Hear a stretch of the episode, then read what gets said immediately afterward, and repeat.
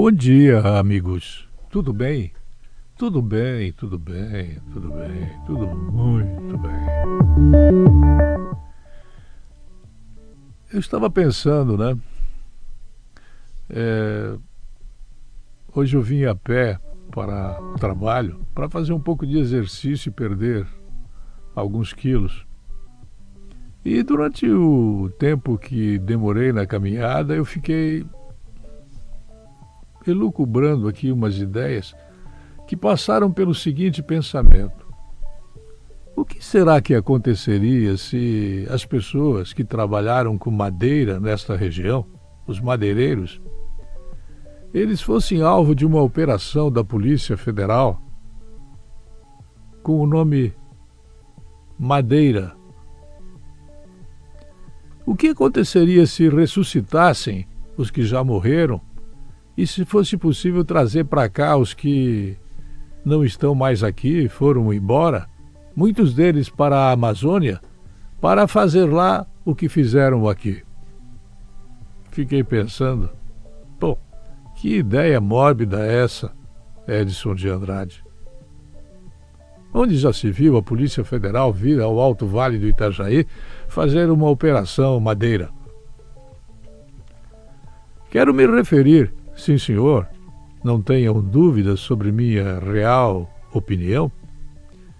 Sobre toda a madeira que foi dinamitada, destruída, devastada.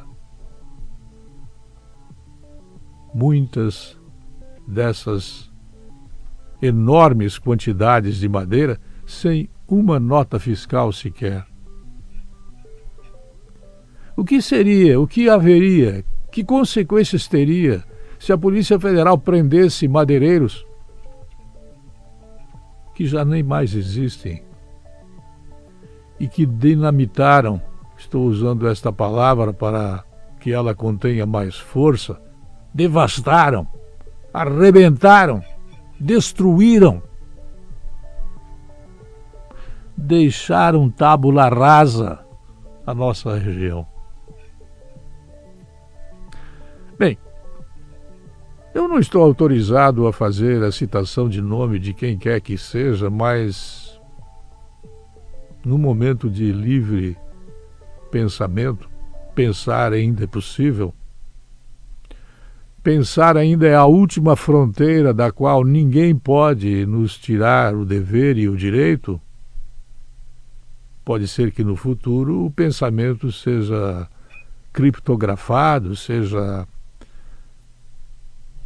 documentado, então não se poderá pensar mais. No momento, o livre pensamento passa pelas consequências de uma hipotética operação da Polícia Federal aqui na região, do Alto Vale do Itajaí, para levantar todos os fatos e eventos, desde a derrubada da madeira até o transporte da madeira sem sequer uma nota fiscal. Mas isso não é tudo. Ninguém pensou, enquanto ganhava milhões e milhões e milhões de dinheiros, nas consequências de devastar uma cidade, uma região, uma imensa região, uma rica região, por assim dizer, para fazer dinheiro, muito dinheiro. Muitas das operações que a Polícia Federal faz ela tem o objetivo de prender pessoas, porque presas as pessoas falam, livres elas não falam. Elas mentem, mentem para o advogado, mentem para o promotor, para o delegado de polícia, mentem para o juiz de direito, mentem, mentem, mentem, mentem. Presas não. Presas, quando elas veem tolhida a sua liberdade, essas pessoas contam absolutamente tudo. É o caso do Luiz Inácio da Silva, é o caso de tantos empresários da construção civil, principalmente, mas não somente. Não imagine que a necessidade de fazer operações esteja apenas ligada ao Instituto Luiz Inácio da Silva ou a, ao sítio ou ao apartamento comprado lá em uma praia do litoral paulista. A Polícia Federal não vai fazer a Operação Madeira aqui. Fiquem tranquilos, os madeireiros. Os madeireiros daqui e os que foram daqui para a Amazônia. Lá, o território é maior, há mais certeza de que é mais difícil ser pego. E os brasileiros, muitos deles formados nas faculdades, eu sinto até vontade de rir, eles não estão nem aí para a questão da solidariedade do país para com o mundo. Eles não estão nem aí para o efeito que isso causa de várias formas. Não existe uma técnica que possa, inclusive, gerar negócios, pagar tributos, eh, elaborar situações de empregabilidade, pagar todos os tipos de eh, tributos referentes aos resultados dos lucros da exportação da madeira. Não, ninguém está pensando nisso. Em princípio, né, só a presença das Forças Armadas na Amazônia já assusta. Já tem gente correndo milhares de quilômetros. Tem gente fugindo. Tem gente indo para a Venezuela, para a Colômbia, com medo da presença do exército brasileiro dentro de uma parte da Amazônia. Mas ela é tão grande, tão grande, tão grande. Quando se voa, quando se passa a uma velocidade de 800 quilômetros horários médios dentro de um Boeing, a gente demora três horas para atravessar uma pequenina parte da nossa Amazônia. Mas os madeireiros eles são capazes, competentes para defender o crime que cometem através de ONGs, organizações não governamentais que, infelizmente, não fui eu que fiz a lei, é o governo que dá. É dinheiro do orçamento dado para ONGs. Estou falando repetidamente, muitas vezes, sobre este assunto conectando o assunto Amazônia de lá com a questão dos madeireiros daqui. É impressionante. Eu sinto uma dor profunda aqui dentro.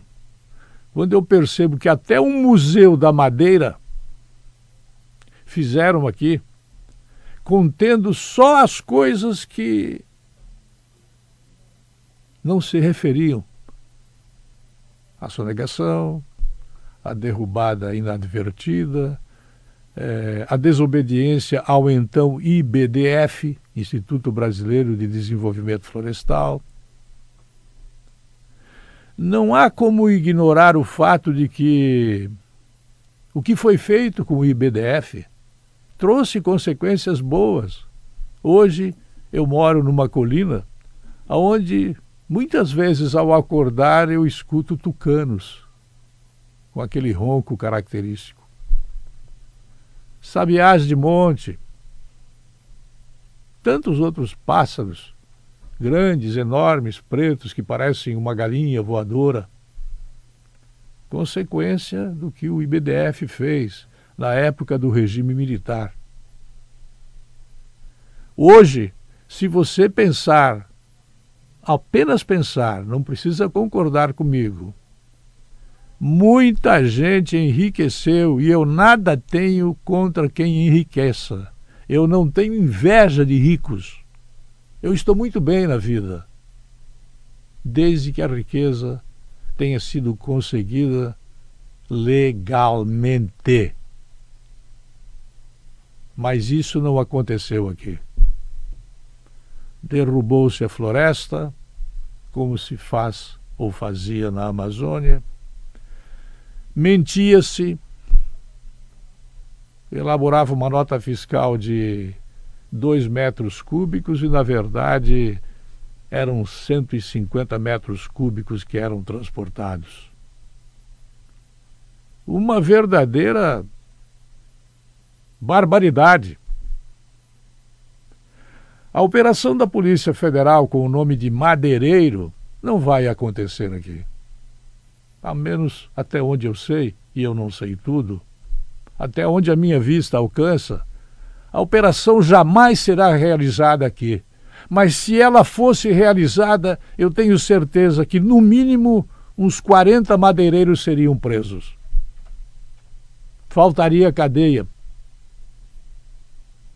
para tantos que fizeram tanta destruição da nossa região.